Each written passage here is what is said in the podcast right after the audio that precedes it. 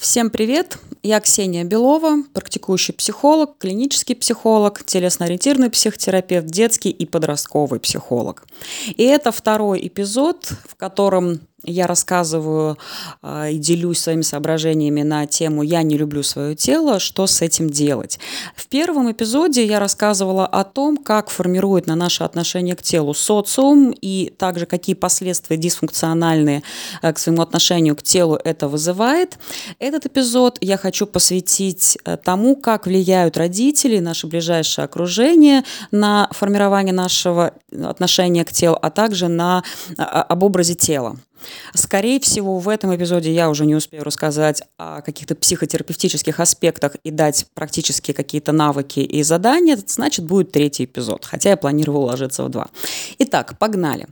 Я уже говорила о том, что родители влияют самым непосредственным образом на наше отношение к собственному телу. Ну и вообще к, нашим, к, к нам самим, но к телу особенно. Вообще, как это происходит?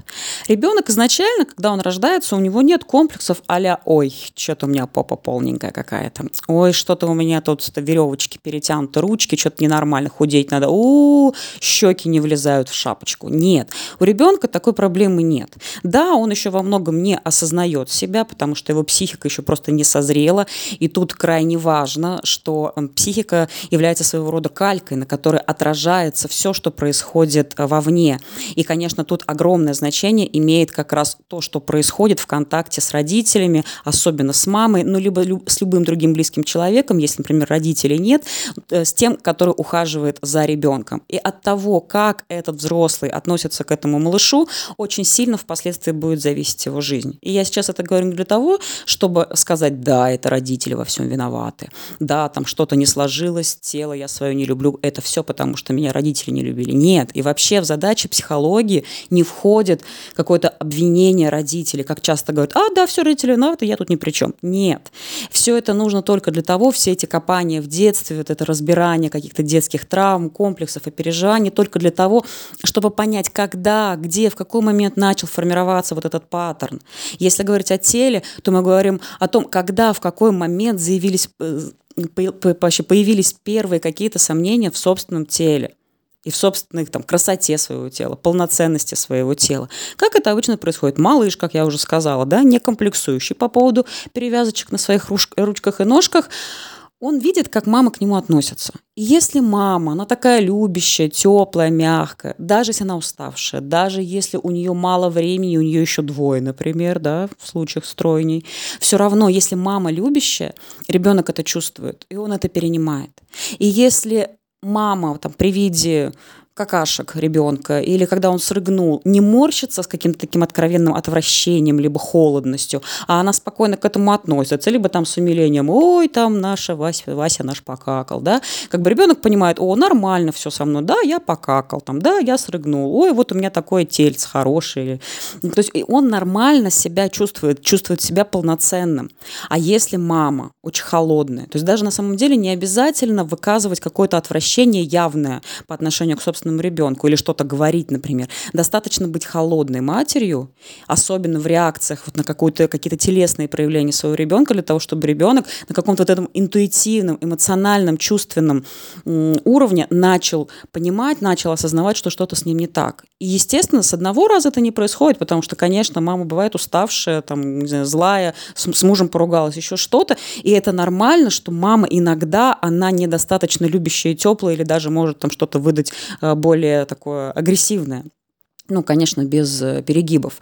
Вот. Но когда это происходит регулярно, вот тогда это уже оказывает негативное влияние, тогда это становится патологичным, и тогда ребенок растет вот с этим вот чувством, потому что для ребенка крайне важно его отношение с мамой. И вообще впервые об этом начали говорить еще в середине прошлого века, когда э, во время Второй мировой войны детей из Лондона, если я не ошибаюсь, таких младенцев, здоровеньких, э, пузатеньких, веселеньких, начали вывозить э, в другие регионы, более безопасные, да, для того, чтобы им там было лучше. Причем жили они в семьях каких? Они жили в очень таких дружелюбных, очень заботливых семьях, там, с определенным уровнем, ну, даже, будем говорить, недостатка, но благополучия. То есть совершенно точно это было гораздо безопаснее и более... Эм, сытая жизнь была у этих младенцев, нежели в Лондоне там, во время, например, бомбежек. Но через какое-то время эти дети начали болеть и даже умирать.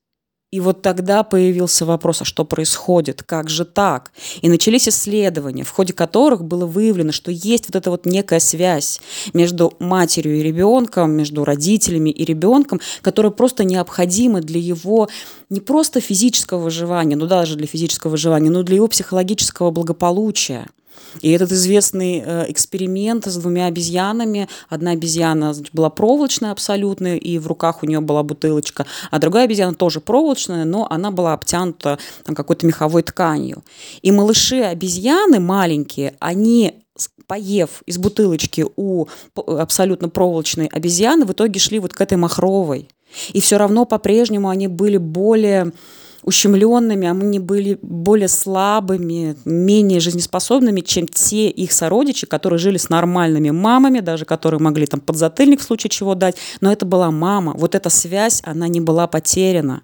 Для чего я это говорю? Чтобы было понимание, причем это доказано наукой, да, были всевозможные исследования, что не просто вот важно ребенка накормить, там запеленать, чтобы вот он был сухой, и все очень важно вот эти отношения между родителем и ребенком, вот этот контакт, особенно между мамой и ребенком. И поэтому, если мама не любит тело своего малыша и как-то странно очень относится к телесным проявлениям своего малыша, причем они же естественные, это однозначно скажется, если это происходит на каком-то постоянном таком вот уровне. Поэтому крайне важно – Тут, конечно, не нужно сразу бежать и рефлексировать по поводу того, какая я мама и как я отношусь к своим малышам, потому что, конечно, это всегда есть. Люди, это, знаете, как медики на третьем курсе университета, э, абсолютно все заболевания находят у себя, да, или как вот люди ставят там, диагнозы по интернету. Вот это то же самое, психология, и я считаю, что, конечно, это одна из таких сложностей. Нас слушаются, все, у меня это есть, у меня там, я не знаю, ОКР, у меня депрессия, чуть ли не клиническая и так далее и тому подобное. Вот, поэтому не надо рефлексировать, но просто, да, важно знать, что это не просто слова, а связь э, малыша с матерью очень сильно влияет на его дальнейшее восприятие собственной телесности. И если говорить об эмоциональной составляющей, то ведь важно даже не сама форма этого тела, что вот там человек смотрит, складки у него, а как он чувствует себя в этом на каком-то внутреннем чувственном уровне какое отношение именно эмоциональное к собственному телу, потому что очень часто красотка стройная абсолютно, там блондинка с голубыми глазами, высокая, смотрит на себя в зеркало, но при этом она не видит там вот эту вот красотку, она там видит что-то совершенно измененное, потому что внутри вот тот самый образ тела, термин, который еще в 1920 году ввел Пауль Шильдер, это как раз эмоциональное восприятие собственного тела и оно не имеет никакого отношения чаще всего к реальному положению дел. Поэтому, когда мы говорим о работе над э, отношением к собственному телу, о работе с неприятием собственного тела, то, конечно, практически всегда мы сталкиваемся э, с работой с образом тела. И если говорить о женщинах, а все-таки пока еще так получается, что чаще всего клиентами психологов и вообще люди, которые больше склонны работать над собой с помощью специалистов, это женщины. Вот если говорить об образе тела у женщин, то тут есть еще ряд сложных моментов, потому что тело женщины, оно гораздо большее количество раз в течение жизни меняется, нежели у мужчины. И каждый раз женщина к этому должна как-то приспособиться. И это бывают огромные трагедии, особенно когда женщина всю жизнь была там, в определенной паре, в определенной форме, а потом климкс, хлоп, и очень сильно, например, ее разносит. И она ничего не может с этим сделать. И она не может принять свое тело. Это трагедия.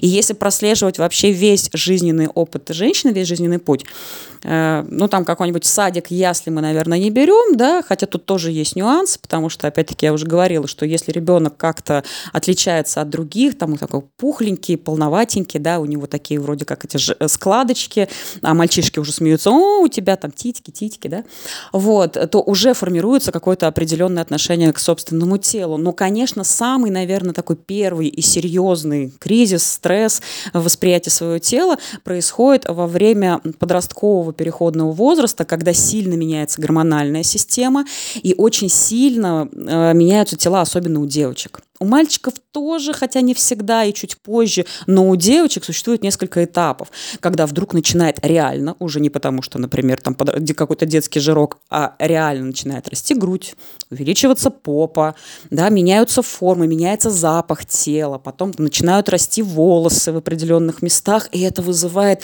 столько сомнений, столько переживаний, особенно если вдруг все это еще сопровождается какими-то насмешками, в том числе в семье или неприятием в семье детской телесности. Это прям отдельная проблема. И тут привет, наверное, тем мамочкам, которые пытаются через своего ребенка реализовать свои нереализованные надежды. Да, мама мечтала быть балериной, у нее в силу каких-то причин не сложилось или она не добилась тех высот, которых хотела. На тебе, доча, ты слишком много ешь, булочки тебе нельзя, щеки у тебя и так большие и вообще да, и понеслась дальше. Поэтому, конечно, в этом возрасте, учитывая, что психика, в принципе, очень такая подвижная, неустойчивая, еще вот эти вот все переживания связаны с собственной телесностью, с переживанием каких-то желаний, очень часто непонятных, с какими-то там первыми или вторыми влюбленностями, и это прям стресс. И он довольно долго продолжается, пока уже более или менее не сформируется какая-то форма, там, к 16-18 годам, у всех по-разному, у кого-то там до 20 лет могут быть эти изменения, да, это уже не подростковые, но тем не менее тело может еще очень значительно меняться. Потом наступает такой период относительного спокойствия, стабильности, да, благополучия, либо стабильного неблагополучия, но хотя бы девушка, она привыкает уже к определенным своим формам. Она занимается там учебой, карьерой, еще чем-то, встречается с мальчиками, строит семью, и тут следующее испытание, ну, не у всех, но у большинства, это беременность. Сам процесс беременности, роды и все, что происходит после.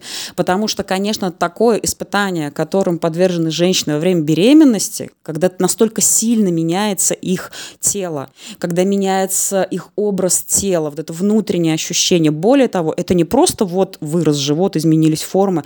Внутри женщины растет другой человек. Это тоже отдельное такое испытание для психики, несмотря на то, что природа так э, задумала, что в этот момент женщины менее тревожны, тем не менее, это огромный стресс. В любом случае, это такое испытание на прочность.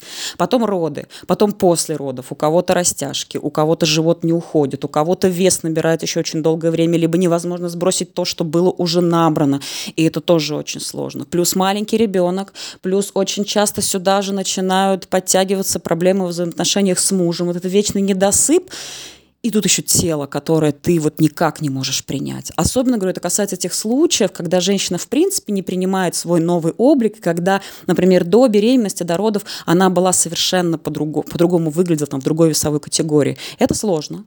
Сложно еще и тем, что далеко не всем удается вернуться в прежнюю форму а там после первых родов могут быть вторые и третьи, и снова, и снова какие-то переживания, связанные с этими вопросами. И все это опять-таки продолжается до тех пор, пока не наступит какая-то стабильность, пока женщина, например, не примет э, решение, что ладно, хорошо, больше я там, детей не рожаю, ну вот как есть.